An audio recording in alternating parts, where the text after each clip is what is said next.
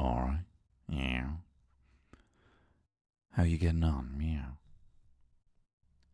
How's things? Look, are you okay? How's your self ISO, guys? How's your self ISO going? We're doing the old socialist, and uh, it's been going well, keeping three meters from each other. So, yeah, the self ISO. Are you being good to yourself? Or are you being a little pig? A baby, a suckling, which isn't the name of a child pig, but it should be a suckling, right? Are you been looking after yourself? Are you getting up in the morning when you know people aren't going to be around doing a little jog? Coming home, making some bulgur wheat and chicken breast? Or are you being a little pig? pig? Are you being a pig? Are you? Because I tell you what, Daddy's been a little pig. Huh? Answer me. I said, answer me. Are you being a little pig? Because Daddy's been a pig. It's Christmas too, except it's shit. My ma gave me a milk tray. I showed up, I rocked up at her gaff, right, for Mother's Day, kept her distance, gave her a card and a bottle of wine, bit of cash in it. She wants to get something, so put a bit of cash in it, right? Not that you need to know that. It wasn't loads. It wasn't loads. Mother's Day. It's on her bloody birthday, you know. And uh, she gave me a bloody milk tray on the way out. Not to mention the fact that I had, I honestly had on Friday, right? I had a Chinese like I was about to be killed. I had a Chinese order like I was about to be shot on death row or get the or get the lethal injection. Get the old leth jet, right? I got Chinese, and my my wife would normally be like, "Ah, a bit much. Maybe you know, you know." See, what's great about my wife is she doesn't mind if I put on weight. Not that you know, not that she ever go, but she wants me to look after my heart, right? She'd be like, "Well, look, I, I can care. I find you attractive. I can care, you know, if you're a bit, bit bit hefty now and then. You know what I mean? But just look after your heart, right? So normally, if I so this this was my fucking order, right? I'm a pig.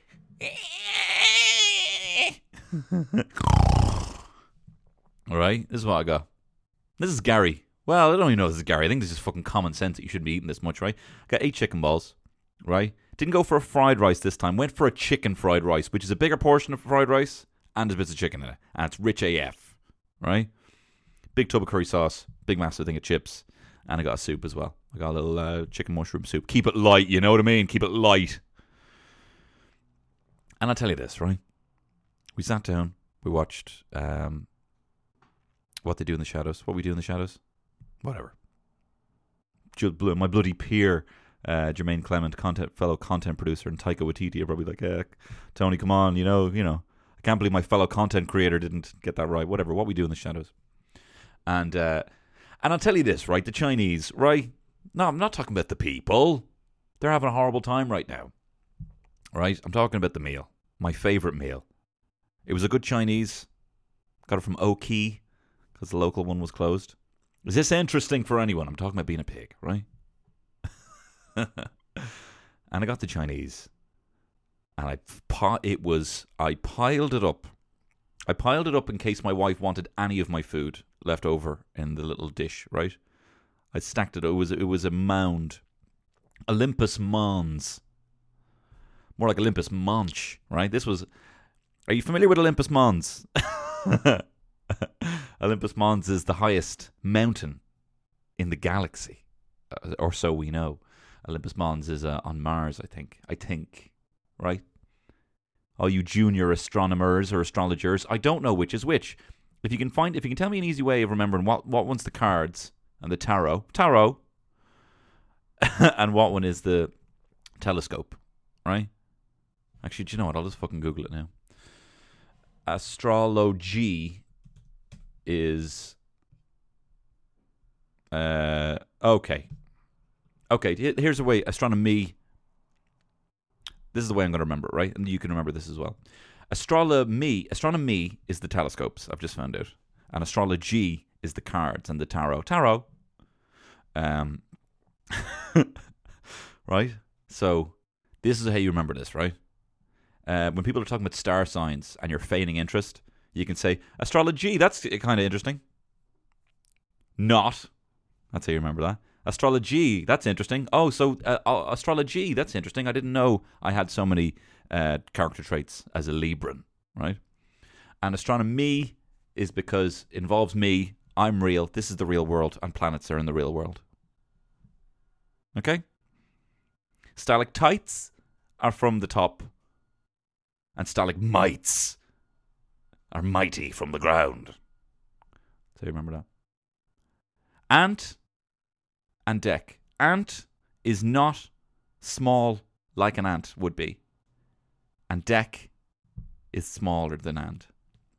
So you remember that. Uh, left and right. L, left because you're not left-handed. Right is the right way of writing. And if you're left-handed, I don't know what to tell you. You look at the little L. Uh, isn't it mad you, you know, you can have, what, what did I start talking about? The Chinese. Right, Olympus Mons. I'll get I'll get talking about my I can I'll continue talking about my hands shortly. Olympus Mons of Chinese, Olympus Mons box, right? And I tell you, the first bite was what I was after. And I was honestly, I don't like how I become. I went out in the car, right? Because I'm a driving man, as you know. Uh, still, obviously, a learner, a learner, or I, am a lick out master, as you know. I'm still a lick out master. I haven't, I haven't graduated, as it were, to new driver, right? Tell you, there's a lot of terminology been thrown around the Tony Cantwell wiki. I know no one's created it yet, but if you did, a lot of in jokes, a lot of in jokes. Um, I tell you, it's bloody no, whatever. I don't matter. I don't have a joke for that. Uh, I tell you, it's like bloody. Why am I thinking about Jesus? Right, I was going to say in jokes. Right, I was going to say. I tell you, it's like bloody, uh, bloody Mary and Joseph doing bloody stand up at the end, but they didn't even go into the inn. There was no space in the inn. There was no room in the inn. There was only room at the back. No, I tell you what, you can fuck off to the stable behind, though. Oh, you're pregnant? Right, well, look, it's not much, but there's some fucking horses out the back. You can lay your babe down. Listen, my wife is with child. We have travelled through the night. Night. I am from Nazareth or Bethlehem, whatever. I have to come back because of this bloody census. Is there anything you can do? Please, I'm with child. Listen, I don't have any room here, but there's some fucking horses out the back. You can lay your child down. We'll take it. Thank you. Thank you. This boy? But this boy lays with horses. How is he the child? The Messiah? The Messiah? this boy? This is meant to be the King of Kings. What's the name of the What's the name of the wise men? We're onto the bloody. We're onto back onto astrology. Isn't that interesting? Wise men names. Balthazar. You talk about the one who will bring balance to the force. You believe it's this boy? And I'm not saying it's Balthazar, Sam Jackson's line, because he's black. Although it is nice how we know one of the wise men was black. I bet he was like the funky one. Do you know? That? I don't know. I'm not going in that route. I'm not going in there. But he probably is the cool. For me, look, I'm not saying whatever. I don't know. I don't like the route I'm going here. The wise Balthazar, the wise man, or was it Casper who was black? Balthazar.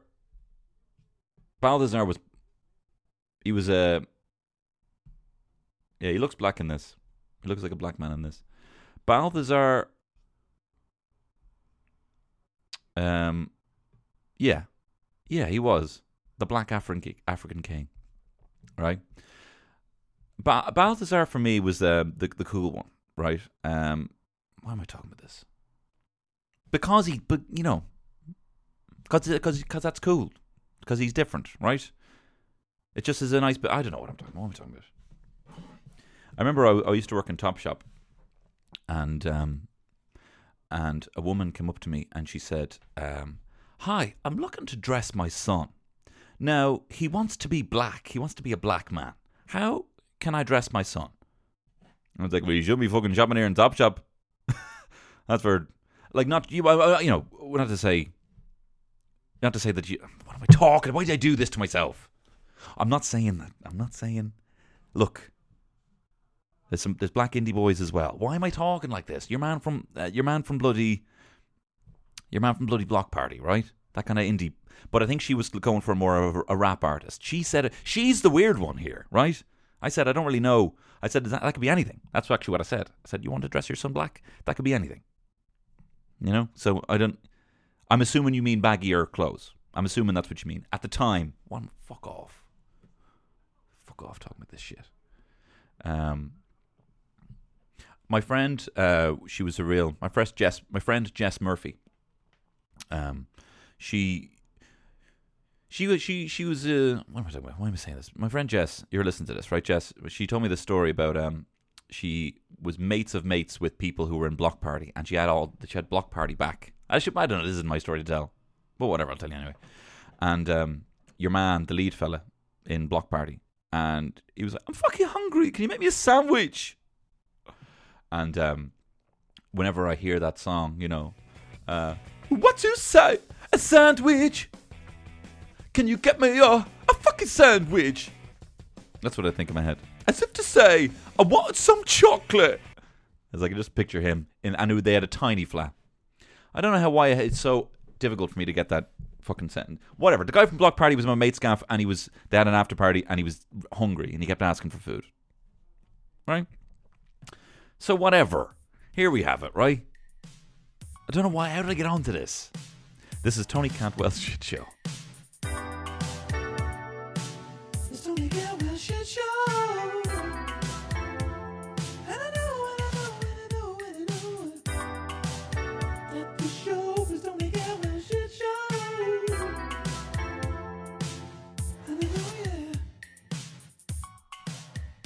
So how's the quarantine, huh? ABBA teens, A teens. That'll be the new supergroup. The Quarantines. We we're teens. Uh, let me tell actually, let me fucking if you're a teen, listen to this. Stay away from your mate. Right? Stay away from your mate. You're pissing me off now. I'm staring at my I'm staring at my window, snatching yo people up if I see yous close together again, right?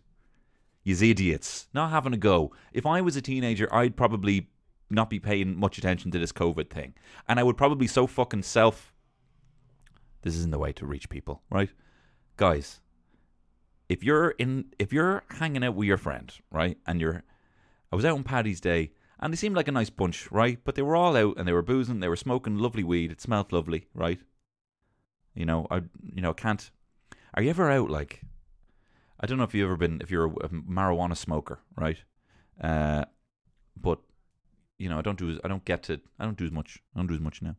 Uh, still, you know, whatever. Yeah, I'm fucking. I'm hey, hey, Popo, what what's with the what's with the nth degree? Get off my back, right?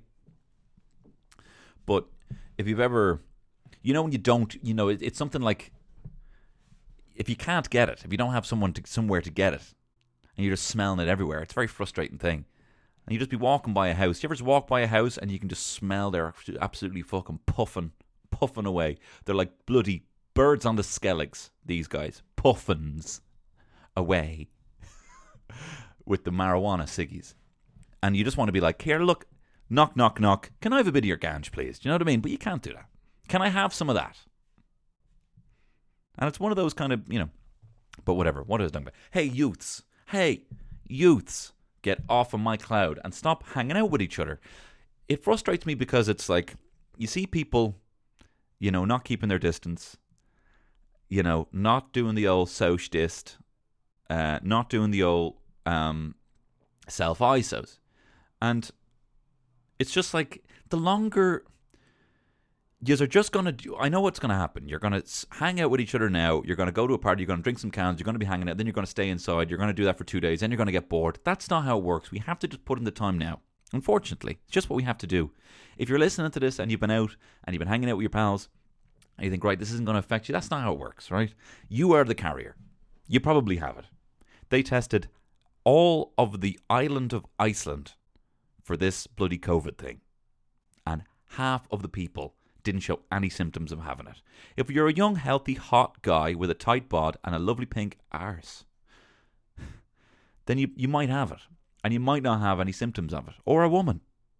And I'm not gonna I'm not gonna you know, I'm not gonna describe your arse. Whatever. Shut up. But if you have it if so basically half of the people in Iceland didn't have any signs of it. And if you're a young, healthy person, you probably don't. You probably don't have it. So you need to be. Unfortunately, you just need to be keeping your distance. You need to be doing this. I'm sorry. I'm sorry. I brought it in. I didn't. I don't know why I'm fucking apologizing to you. But look, do the old soch dist, guys. Right? Do the old soch dist. Do the self ISO, uh, and just have a bit of you know.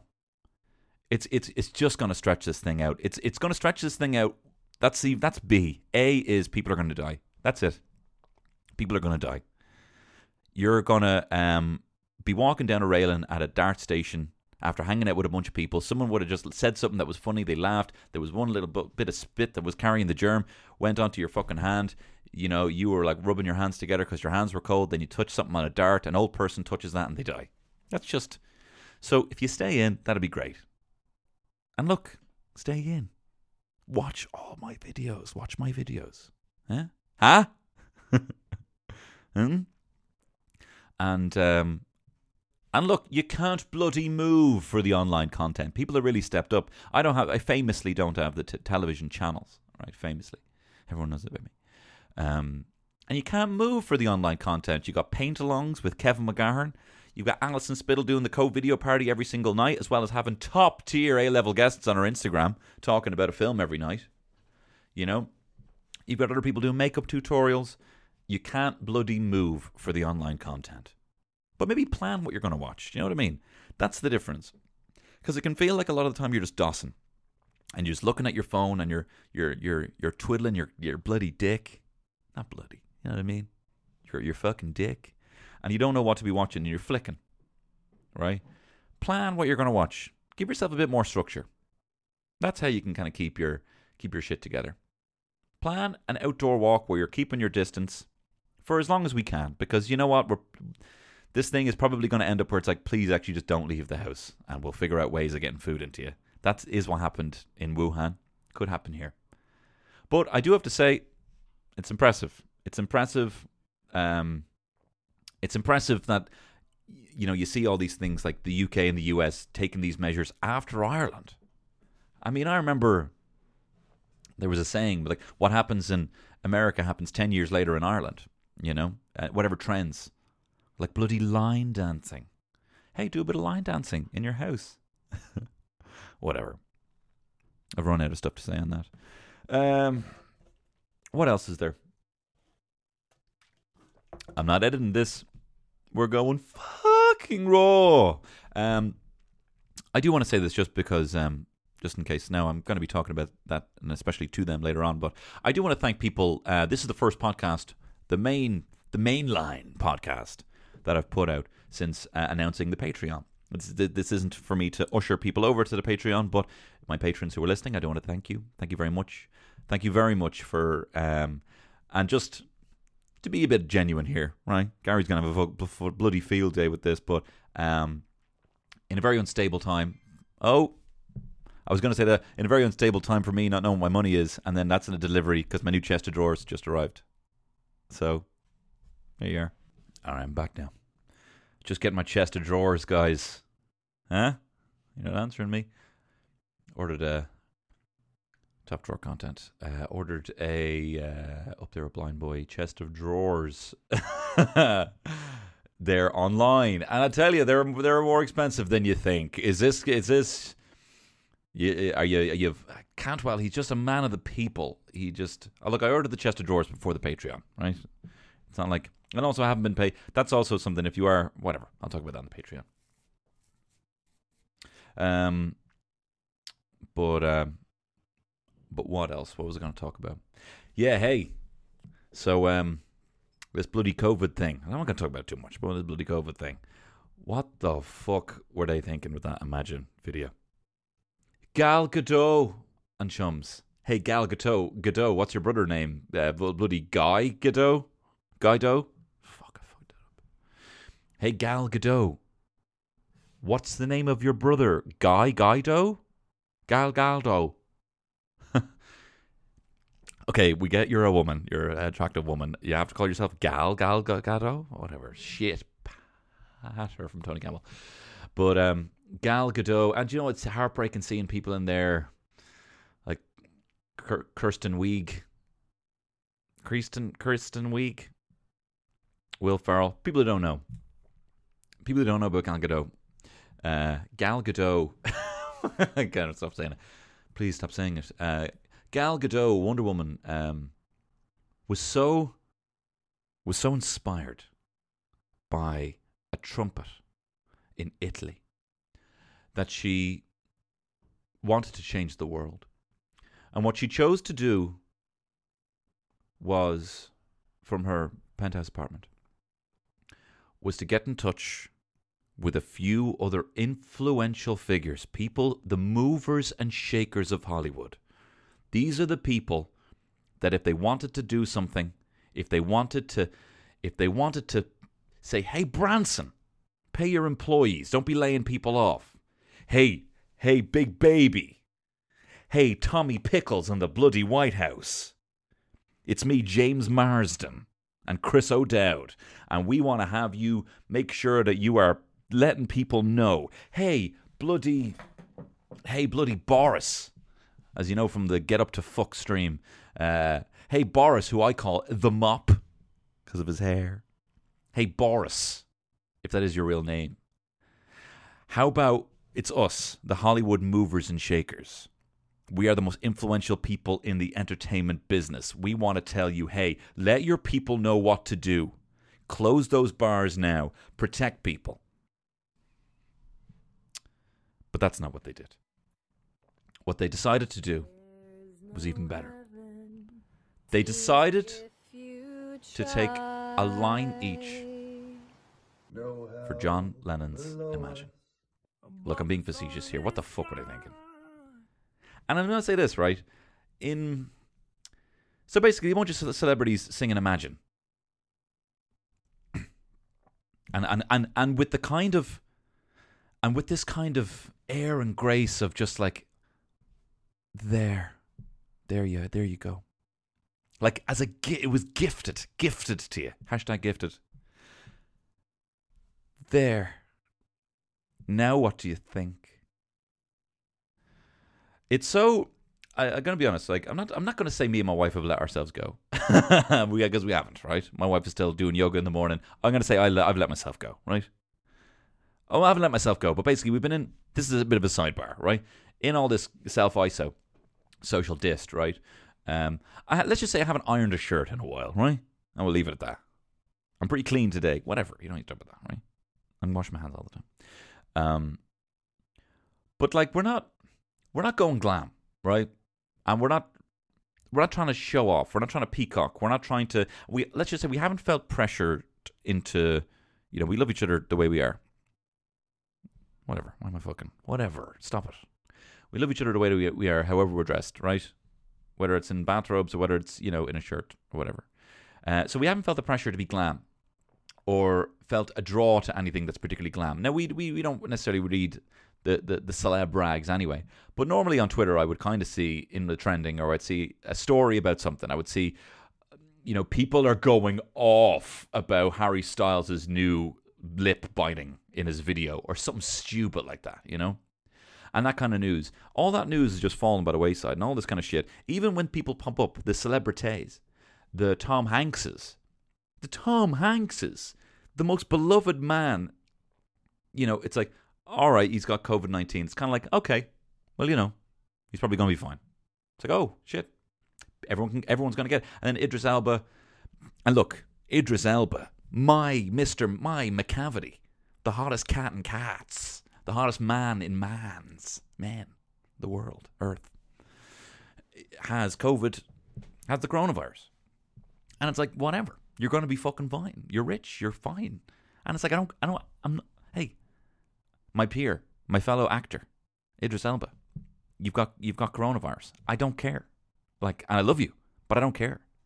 And I don't care about any of the, celebrity stories or anything like that. So then, so no one gives a fuck about that, and I wonder if that's going to change things. I wonder if it's kind of made me realize just how fake a lot of well, obviously it's all there, but now no one really gives a fuck.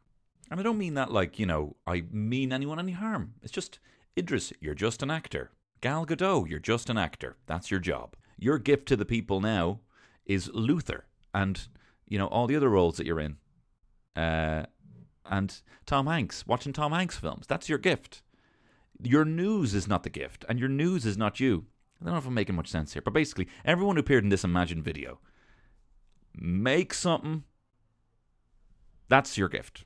Make something. But this whole, like, oh my God, like, it's just so cringe. You know? Um, there, that's my little two cents. I wonder if the world, I wonder if the world has changed. I wonder if the world has changed forever as a result. In terms of this, you know, you know, having something to happen to so many people where we've all been forced in, forced indoors for however knows how long. Uh, I wonder if I wonder if that draw of the celebrity is going to be the same. You know, can people come back like a Harry Styles, totally rebrand by wearing a big pair of trousers anymore? I don't know. Um. So yeah, I thought that was weird. I thought that was weird anyway.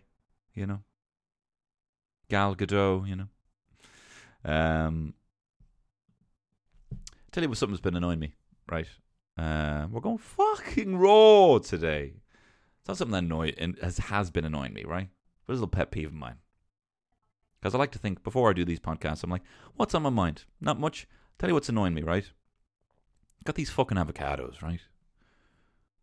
Yeah, guys, bloody, huh? Bloody millennial on show, huh? Avo toast, you know. But let me tell you about these. You know those easy, you know the big bags of easy ripe avocados. Sometimes you have them. There's two in a pack. Too much plastic, but whatever. And then you get the other ones in the nets, right? When you're getting avocados, huh? Hi, hi. And they're like ripe avocados, right? Me and my wife think we got a little cheat going. We're like, I tell you, yeah, you get bloody. It's bloody. You know, two ninety for two avocados when they're ripe. Get the ones that aren't ripe, ripen them at home, and it's only bloody 60 cents. Let me tell you this they're fucking ornaments. They never ripe. Got a whole bowl. I'm, I want some avo. And I got a whole bowl over there of avocados, and they're just fucking like little bricks. Pricks. Here, that's that's my. Hey, Tony, do your avo bit. All right, all right, here we go. hey, how you doing? Bloody COVID. I'm not talking about that tonight. No. Uh, so, guys, what's the story? What's the story? What's, the story of avocados? It's like you pay two ninety for bloody um for a, for the ripe ones, and then the other ones are cheaper. No, let me finish my fucking bit. The the other ones are cheaper and they take ages to ripen. Yes, yes. Here's a question for you. Here's a bit of an icebreaker to ask people when um when you're pushed for conversation, and you will be. You will be strained, right? Um, ask your pal if you were given. So say uh, Garth Brooks cancels Croke Park. No, not Garth Brooks. Someone everyone will come go see. Say there's another Live Aid or whatever like that, um, and it's in Croke Park, and it's a big massive gig, and one of the big acts uh, cancels, and they're like, "Shit, we ne- we've got," or one of the guys who was like meant to do the three minutes or something like that cancels, right? And um, and they're like, "Right, shit, we need someone to take that three minute slot, right?" And they point at you and they're like, "Hey, you, hey kid, you do it." right? And if you were to be guaranteed that for the three minute, whatever it is that you did would be cheered on and be like, yes, or reacted to however you want. If it's a sing song, you can get people to sing along. If it's a dance, you can get people to dance along. What would you do in that three minutes performing for the people at Croke Park? Would you sing a little song? Would you do a little dance? Would you do a little cup? Would you do that Anna Kendrick? boop, boop, boop, mm, You know that thing? That's a good impression of it. Would you, hey, would you butter a bit of bread perfectly? Would you do a bit of ASMR? Would you show, uh, what would you do? Good party trick. It's not, it doesn't have to be a party trick, or whatever. Yeah. Just be just something that you would do to show off in front of a hundred thousand people. And how good would that be? And why aren't you doing it now, huh? Why aren't you out there making? Tell you the last thing you need, the last thing people need now is to feel like they're meant to be doing something, you know? You know, obviously there's a lot of people with some very goodwill out there recommending things that you can do to help you buy the time, and there's a lot of great people sharing things and making things that you can watch. But also, if you want to take a bit of a fucking break from all that shit, do it. You know? Do not feel obliged to make something because other people are making something. Don't feel obliged to be running because other people are running. If you want to treat this like a time, if you are like me, but with less responsibilities, if you genuinely have no responsibilities and you want to do fuck all, do that. If you want to watch videos for 20 hours, whatever, no, you should be still getting your eight hours sleep, right? If you want to be watching 16 hours of people uh, taking taking apart old SNES consoles and putting them back together, or uh, having a breakdown about the fucking Montreal screw job. Uh, if you don't know what that is, it's when Vince McMahon and Shawn Michaels fucked Bret Hart out of his title in Canada when he was meant to be retiring. Watch a documentary on that. It's good. If you want to do that, then fucking do it. You know? I will I will just say though, and this is just for me. This is just for me. I do find that when I'm stagnant and I don't go outside and I don't get some fresh air, and if I do consistently eat shit food, I, that does tend to affect my mood.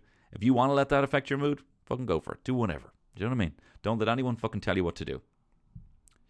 You know, I, I think we can all we'll all eventually feel quite condescended to um, at some point. Just it's the nature of being cooped up indoors. Although I tell you the worst thing, the worst thing that ever happened to me in terms of being condescended to was finding out what the word condescend means. Because before then, I just thought people were being nice. Oh, Tony, that's so great of you. Oh, thanks very much. Oh, he's very condescending, wasn't he? What's what's that mean? And actually, let's get the definition because I couldn't be able to tell you. Condescending mean condescending Wonka. Oh, I know that. Yeah, the meme. Condescending. Um, having or showing an attitude of pa- patronizing superiority. That's another one. Didn't know what patronizing meant, right? Patronizing. Apparently kind or helpful, but betraying a feeling of superiority, right? So before I knew what either patronizing or condescending meant, I just thought everyone was being sound. Oh, nice one, Tony. Yeah, no, really good. That's more ironic, actually. It's more ironic. But if they're like, "Uh, yeah, yeah, hey, man, look for your, you know, great job. You know, not bad for your first time doing it. You fucking condescending me. I feel like being patronized to and being condescended to is in the eyes of the condescended to. Because I don't think I don't think most people are assholes. And I think the people who would actually patronize and be condescending are gas. You know, people who are like that deluded, who are like genuine assholes. Like, there's no reason for them to be an asshole. There's nothing you misread. There's nothing you misread. They are just so insecure that um that they're assholes. You know. I was going to tell a story there, but they, might be listening. Might be listening. A bit of an insider comedy story I was going to tell you there about someone being, so you know, someone condescending me. Little subtweet, little comedy subtweet. Um, but I won't. But I won't. Although I will say this. No, I won't say this. I will say this. When I was going on, no, I won't. I was going on TV. No, I won't talk about this. I'm not talking about this. Look, I'm not talking about it. This is not Scando Corner with bloody Bjorn. The Scandinavian Scandal Corner with Bjorn. We're talking about who's been so scandalous, who's been patronising, who's been condescending. Okay, so Tony's here. and- How are you doing? I was just I was I was on TV there. I don't know if we can have this. I don't know if you can say that. Bjorn's Scandi Corner. What's the Scando? That's another podcast I'm going to do for my patrons, the people I give a shit about.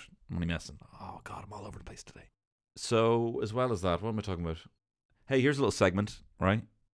Hey, is this an orange? Because it's a segment. Whatever. Shut up. That's re- I'm actually I'm I'm doing uh, Gary's. Sometimes I talk about Gary too much, but Gary is actually telling me to shut up far too much in this one, right? So he's not. He's like bloody Eamonn Holmes coming over after I've come out on on this morning.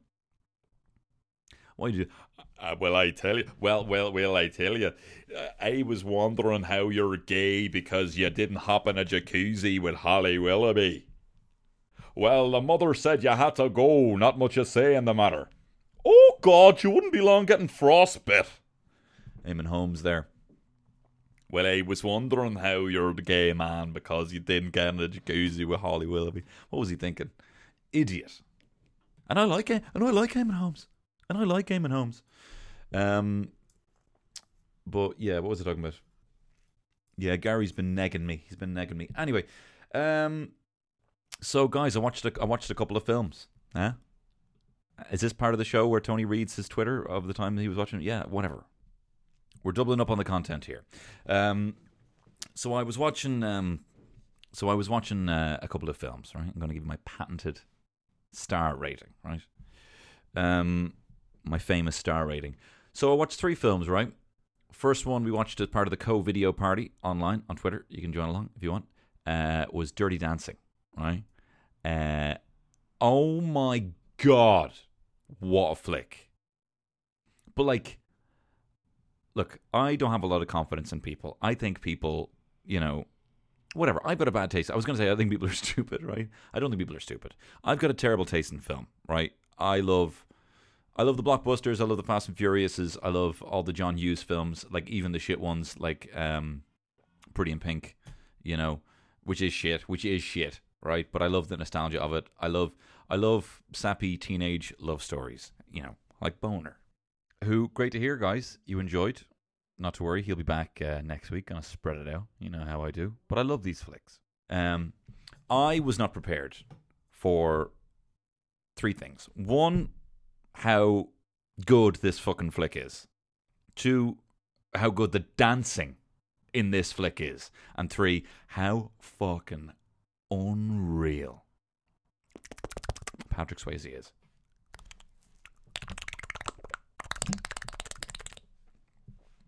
Um, sorry about that noise. Patrick Swayze in this film is a god. Actually, sorry, just that noise there. Could you imagine, right? If there was, um, could you imagine now that that we're not populating as many areas? You know, when you see all those monkeys having those big street fights because the areas are normally packed and that's where they get their food. Imagine we're overrun with wanking monkeys, and we're there, and it becomes a regular occurrence that on your windowsill, you know, you'd be having a chat. So, Maureen, I was just saying, ah, what the fuck? Go away, go away, go away.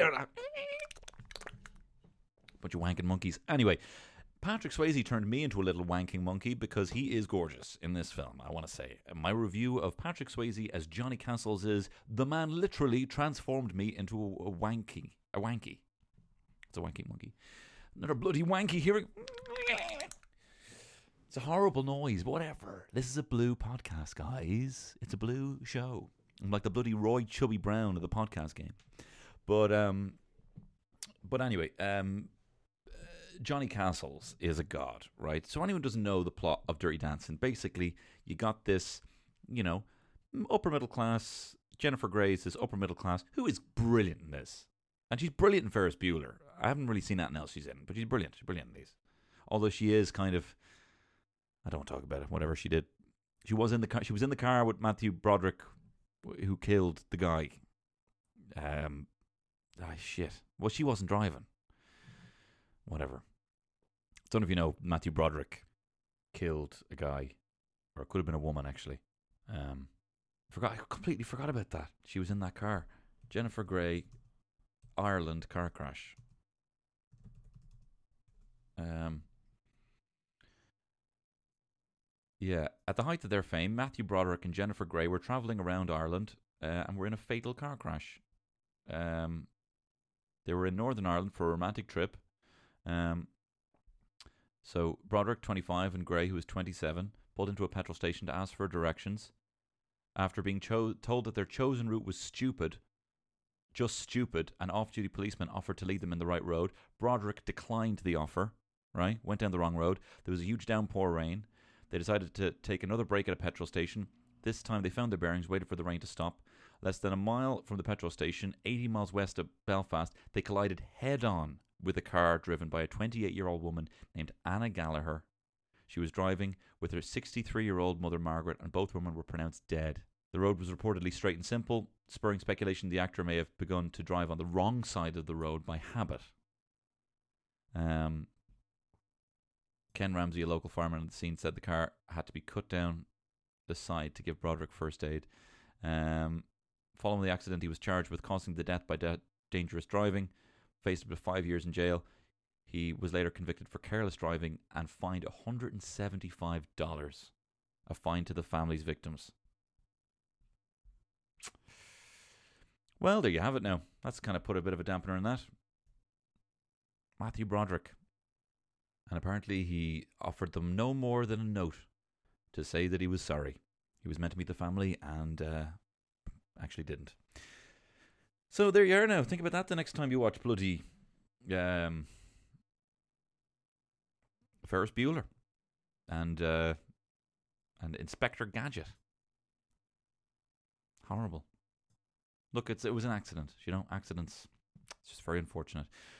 So anyway, Jennifer Grey's great in this. Um, really, really good. You really buy that whole, you know, um, kind of, you know, innocent uh, kind of girl, you know, with whatever. I shouldn't have brought up. I shouldn't have brought up. Oh, look, this is the reality. This is the reality. No, you know, they're just they're just humans. They're just actors, and some of them have accidentally been involved in some horrible things. Um, whatever, whatever. Anyway, where's me bloody, where's me bloody tweets? Anyway, um, so at first you see Jennifer Grey, and she's a shite dancer. She's shite. She can't even do a bloody hula with with um, the blonde dancer teaching them what's going on. You know.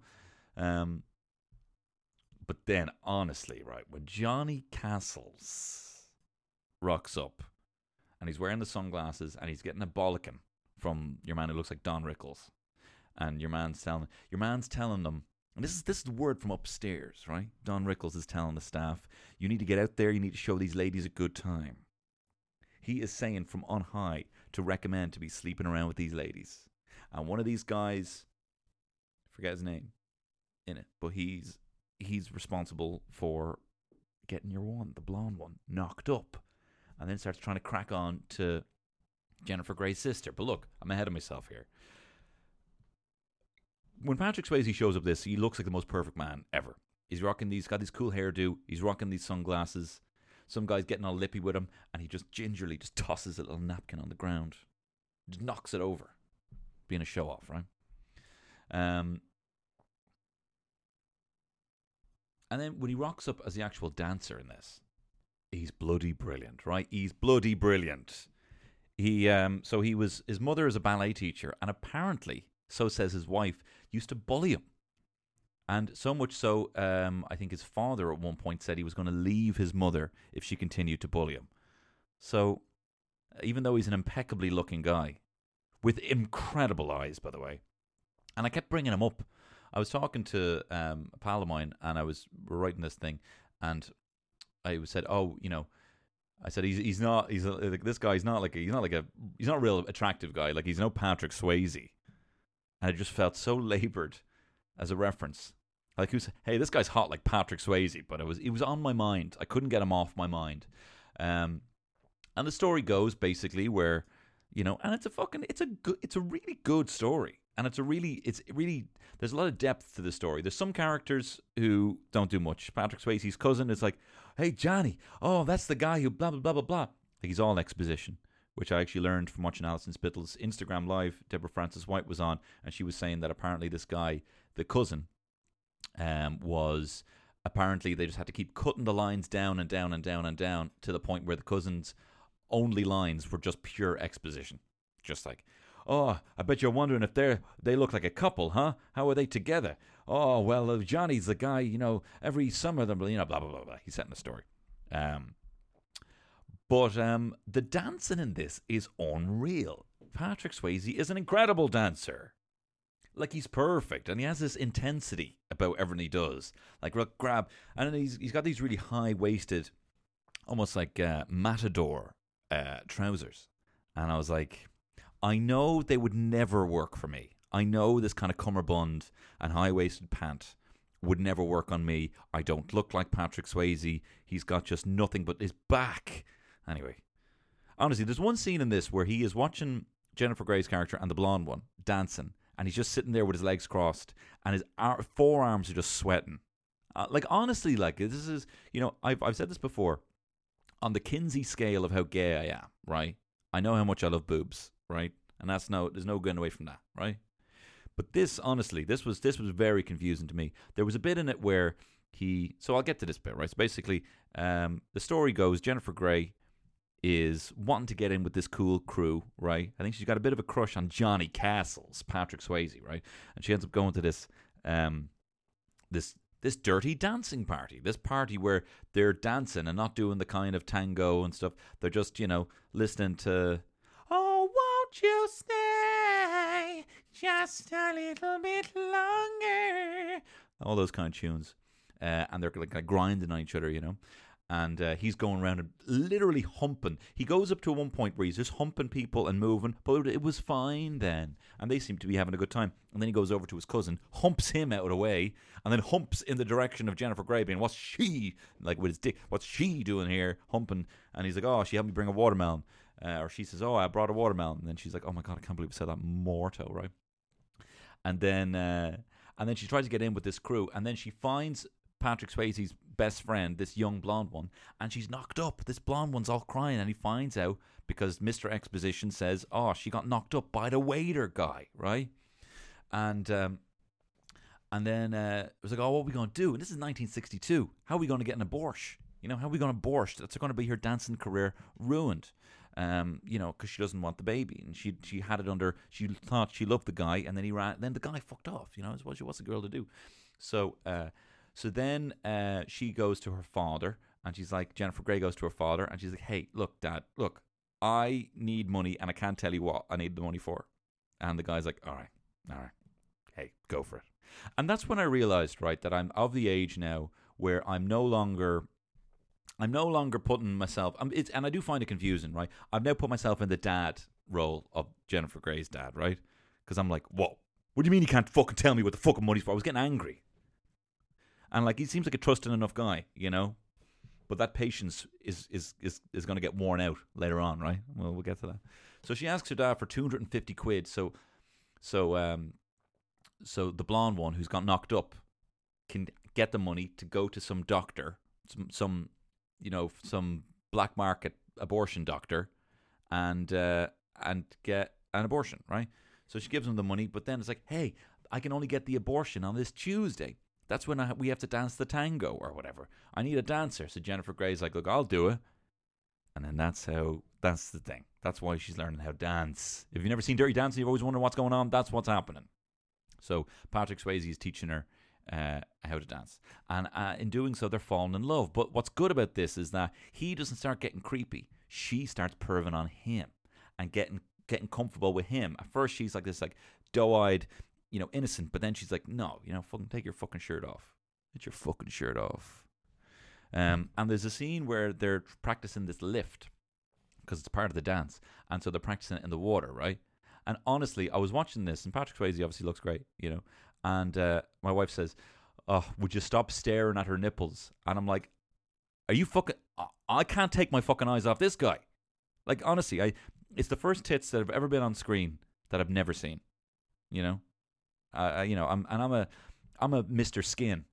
I'm an encyclopedia of tits on screen, and I didn't even see these, and they were nice. Uh, but he was lovely as well. Whatever. What is this? What the fuck is this? I'm go. I'm going anyway. I'm still continuing. Um.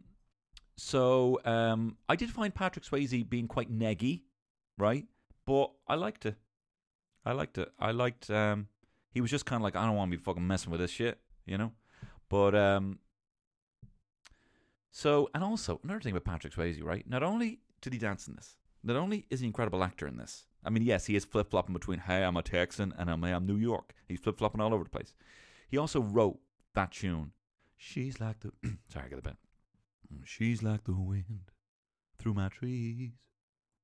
She rising, I feel a breath in my face. Do do do do, her body close to me. I can't look in her eyes.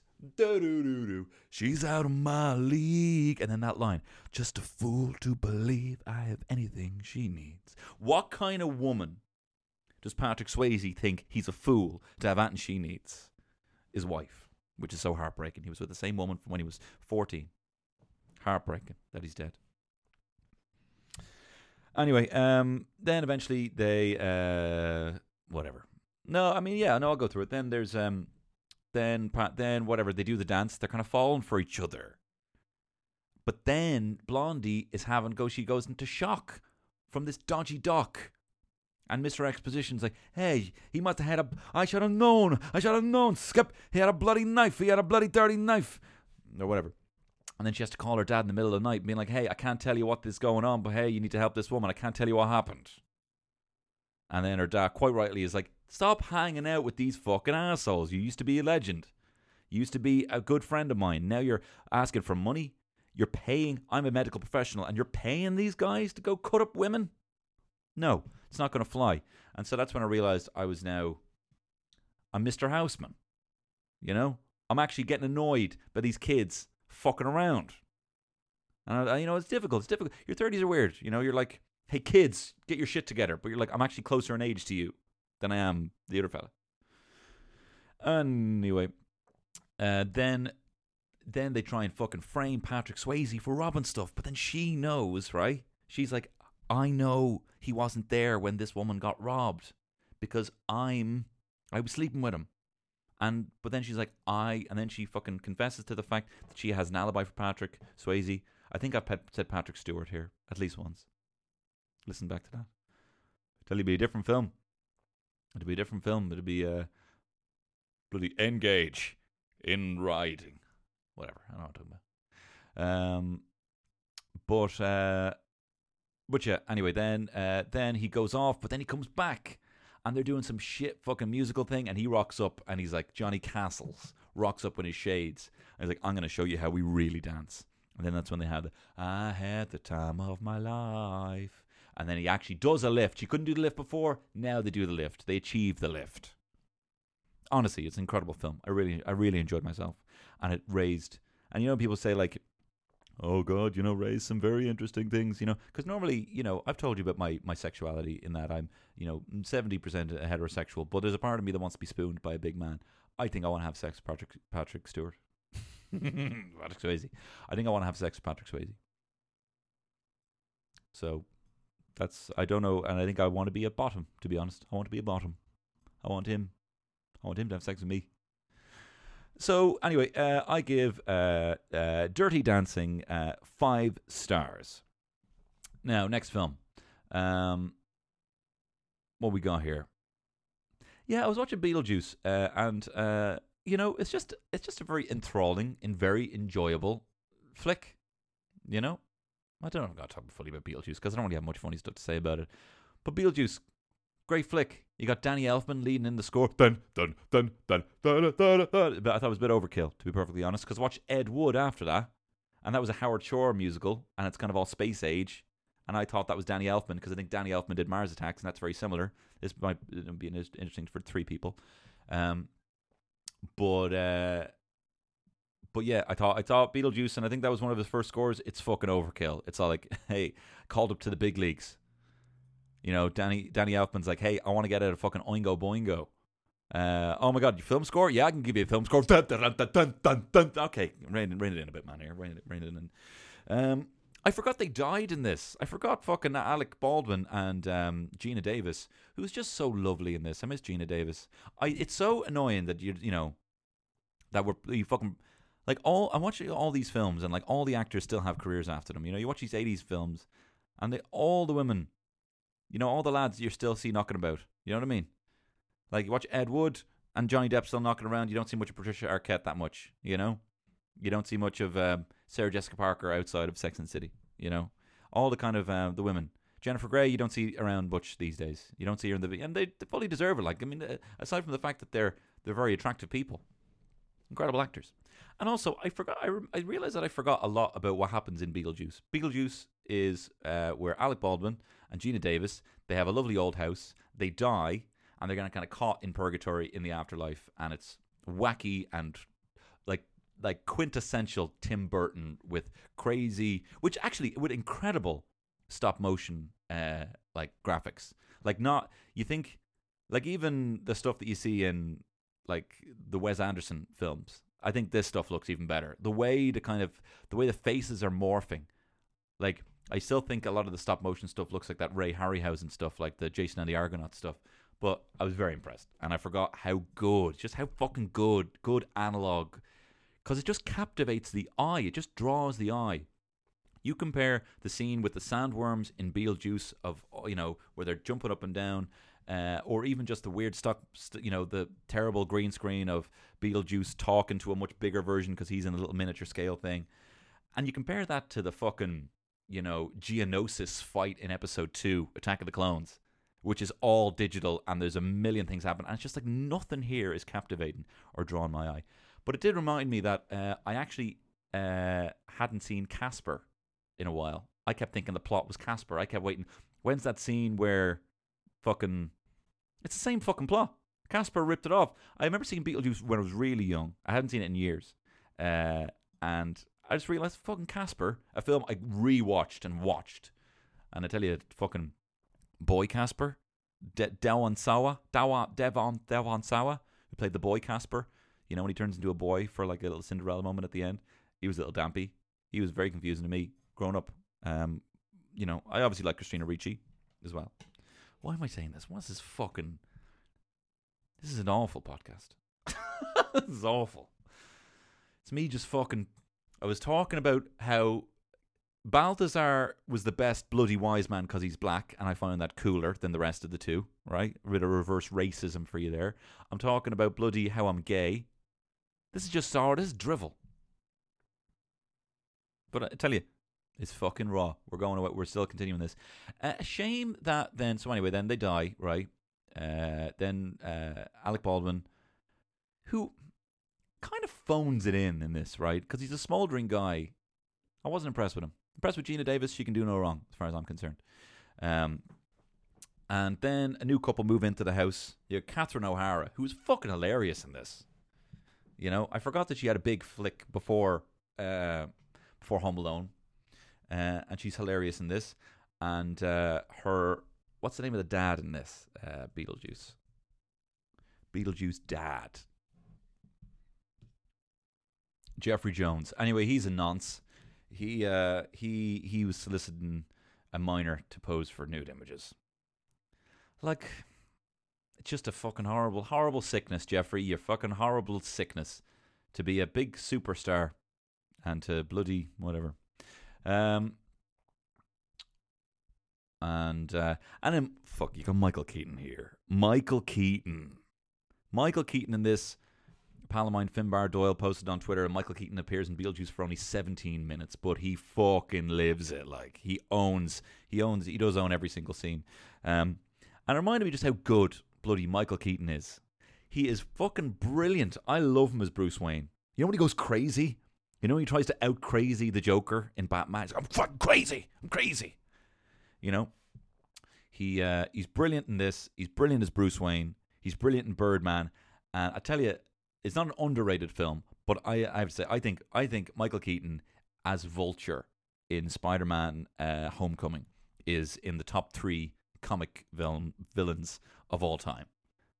You know, and I include in that who do I include in that? I mean, Thanos is just fucking incredible. The especially when they got him right in Endgame. I think he might even go to number one, just because you kind of, especially in Infinity War, you kind of get it. You kind of get his motivation in that he's just he wants to he just wants to end. I can't remember why, but I was on side with him where he wanted to kill half the people, and I was like, I kind of get that. Uh, Thanos, Loki, and um, Vulture, in my opinion, and for different reasons. You know, some of them, are, some of them are too big. I think, you know, uh, I think Loki was such the right choice to bring back for the Avengers flick after Thor. You know, uh, and Thanos just this big. I can't really think of anyone else. What? Fucking Ironmonger, uh, bloody Ronan. Uh, who else was there? The uh, you know that uh, abomination. Uh, like who was it? And you know what's so frustrating is that Ultron should have been the best. You know, James Spader, James Spader being James Spader as a robot. But what I don't know what it is about that flick, Avengers Two, just doesn't interest me at all. I'm, I haven't even rewatched it. It just seems so disposable. It doesn't seem like a pillar the way the other flicks are, and it's not an easy thing to do. You know, I mean, it's better. It's better than any of the the DCU extended universe flicks. But anyway, the reason I say this is that Michael Keaton as a vulture is just just this whole thing of like being terrified. I don't even think this is my line. I think someone even said it on my Twitter. Uh, uh, yeah, Eric Fitzgerald who retweeted, especially when as a teenager your first re- real villain in life was your girlfriend's dad. Great point. You know, just this terrifying figure anyway for for a boy. So it's kind of like this arch villain that carries into his boy, you know, boyhood, and you kind of get it. Like it's just a guy. He's a r- laborer. He comes into a bit of money. He spends a lot. He's essentially made broke and not propped up by the banks. You can kind of get it. It also put paints it in a real world. It really includes Spider-Man in this whole universe, in this kind of post, um, you know, Avengers One universe. Uh, and just that scene when he opens the door and he has that real genuine smile, or when he turns back, when Peter's in the back and he kind of turns, uh, he's like, "Don't mess with me." He's just so intense. It reminded me. I don't know if you've ever seen uh, Pacific Heights, where uh, Michael Keaton plays a lodger. Basically, who is it in it? It's your man from Bloody. Anyway, whatever. He plays like a lodger who won't move out of a house, and he's like a con man. Pulpy shit film, but he's just Michael Keaton. Love him, right? I often say as well. I've said it to my mate Joe. Michael Keaton brings up his son a lot. Like he is a gay man for his son. He's a gay for his son, right? Um, like he, like he when he collected his Golden Globe, uh, he's like uh, for Birdman. He's like, I want to tell you about my best friend. My best friend is kind. He's loyal. He's funny. He's talented. Did I say kind? Did I also say he's my son? He's my son. And you see him like there's a compilation you watch on YouTube, Michael Keaton talking about his son. He fucking loves his son. And look, all dads love well, most dads love their sons. It's great. But it's just he's so unapologetic. At first I found it quite cringe, but now as I get older, I find it so endearing. He just fucking loves his son. And uh and me and my mate Joe, we went down a kind of a YouTube rabbit hole about Michael Keaton loving his son, being gay for his son. And uh there's a video because his real name is Michael Douglas. So what's the name of his son? Michael Michael Keaton Keaton's son. Uh Sean Douglas. If you type in Sean Douglas wedding on YouTube, you can watch a, a video of Michael Keaton's son's wedding video. And Michael Keaton, yeah, I fucking watch this shit. And you see Michael Keaton literally every time his son does anything, he's the first one to stand up and applaud. He is the first one to, like, his son walks off the aisle with his wife, and Michael Keaton gives him a kiss. Like, literally, they're trying to do their exit. Michael Keaton interrupts it to give him a big kiss. You know? Because his, his wife, is, or his baby mama, unfortunately, has fortunately passed. Um, so he's like, you know, he's just ultimate proud dad. Anyway, Beetlejuice is all right. I give it four stars. Now it's a five star flick, but whatever. I don't know. Four and a half stars. I give Beetlejuice four and a half stars. Because, I don't know. I, whatever mood I was in. There you are. That's whatever mood I was in. It wasn't giving me five stars. Um, What other flicks were we watching? Uh, Coming to America, right? This is the last one, then I'm going to leave you with this, right? Uh, watched Coming to America, right?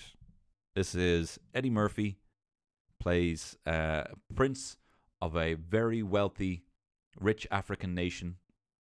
Like it's fucking Black Panther. Like Black Panther, totally, which is class. Like this kind of um, like I don't know anything about it, but I think there's, I don't know the mythology of the kind of like these Nubian uh, kings, like these from the really rich African nations. I should know more about it. But uh, basically, Eddie Murphy, John Landis flick, and like this film is so much better than it even needs to be. But just John Landis is just an incredible filmmaker. Like the first scene, just the setting of his castle, like the setting of even just tracking down. So basically, the premise is he's a rich prince. He goes to New York to try and live a kind of pauper's life to find someone he loves, you know, uh, to find a wife. but someone who loves him just for him. So he's like a really good guy, you know. Uh, so him and Arsenio Hall go to New York, and it's kind of funny fish out of water stuff, while also like you know he's being treated as this kind of pauper. Um, but it's just like even from the start of this, just the the panning down into this kind of kingdom, this beautiful kind of palatial kingdom, just looks unreal for 1988. I think it's 1988. Got to check here. Uh, Coming to coming to America. Yeah, 1988. Um, and it's just unreal. And in the credits, right, it says super uh, or, or super special effects by Rick Baker, right? Rick Baker, who did American Werewolf. I mean, did everything. Rick Baker. Right, let me tell you about this, right? This is how much of a fucking hack, or no, this is how lucky George Lucas got in making Star Wars, right? You know the cantina scene, right? Um, all the stuff was shot with the guy with the weird face that looks like shit, and the other guy, right? Um, and so basically, in the cantina scene, Luke Skywalker and like your droids, and the whole bit, right? That thing, the Han Solo bit, was all shot, right? And they, there wasn't much of a cantina scene. Rick Baker says, right? He says, look, in my garage, garage, as we would say, I have been fucking around for years making weird aliens and weird monsters. I am willing to give you all this, all these masks, and we'll we'll reshoot in the cantina setting, and we'll just fill it full of these people, and you can use every single one of my masks, right? This is what fucking Rick Baker does. Rick Baker, special effects guru, special effects god. I mean, how he did that scene in American Werewolf in, in London with the transformation scene, it's just incredible, right? And it just looks better. Anyway, I'm not gonna. So then George Lucas like, yeah. And what do you get from that? Like, is I really hope Rick Baker is getting a kickback on all those weird aliens and stuff. Like that's why you have some a guy who looks like the devil. And people were slagging on the Mandalorian. People who weren't au fait with the cantina scene, who know that there's actually a species of whatever it's called. I'm not going to look it up. Who have big horns and look like devils, right? So all of all of these creatures were just pre-made by Rick Baker, and then they were we were repackaged. We were you were slapped on a plastic lunchbox, and they were sold. They were sold, and they were sold by George Lucas, making a profit off Rick Baker. So when I saw that Rick Baker was in this, like what coming to America? All I know about this is it's kind of fish out of water story of a king and Eddie Murphy kind of. I thought it was um, Eddie Murphy doing playing being dumb. I thought he was. I thought it was. Because I, I'd heard it was kind of problematic. Uh, turns out not that problematic. I mean, some jokes are maybe a bit dated, but not not too problematic at all. And I thought it was going to be Eddie Murphy making kind of, you know, a, you know, like kind of Borat jokes. Like his guy, this guy's from the fucking backwater, doesn't know what's going on. Turns out he's the most fucking affable character ever. Literally, like he just smiles. You know that fuck you too. He's just so happy. He mops with the bucket in the scene. He's just he's just hilarious. Um, but I didn't realize Rick Baker. Rick Baker has Eddie Murphy playing four different characters in this, playing this kind of cool Prince knockoff guy. He's just cracking up as like this wedding singer kind of vibe. He's playing an old Jewish guy. He's playing a barber. Arsenio Hall is playing two guys. He's playing uh he's playing three guys. He's playing a, you know, uh whatever your man Semmi. Uh he's playing a preacher and playing a, a barbershop guy. So like this and this just I had no I had no idea. I had no idea how good it was. And just how many films just have stolen from it. The Lion King steals from it. Aladdin steals from it. Sacha Baron Cohen's The Dictator, his opus, steals from this flick.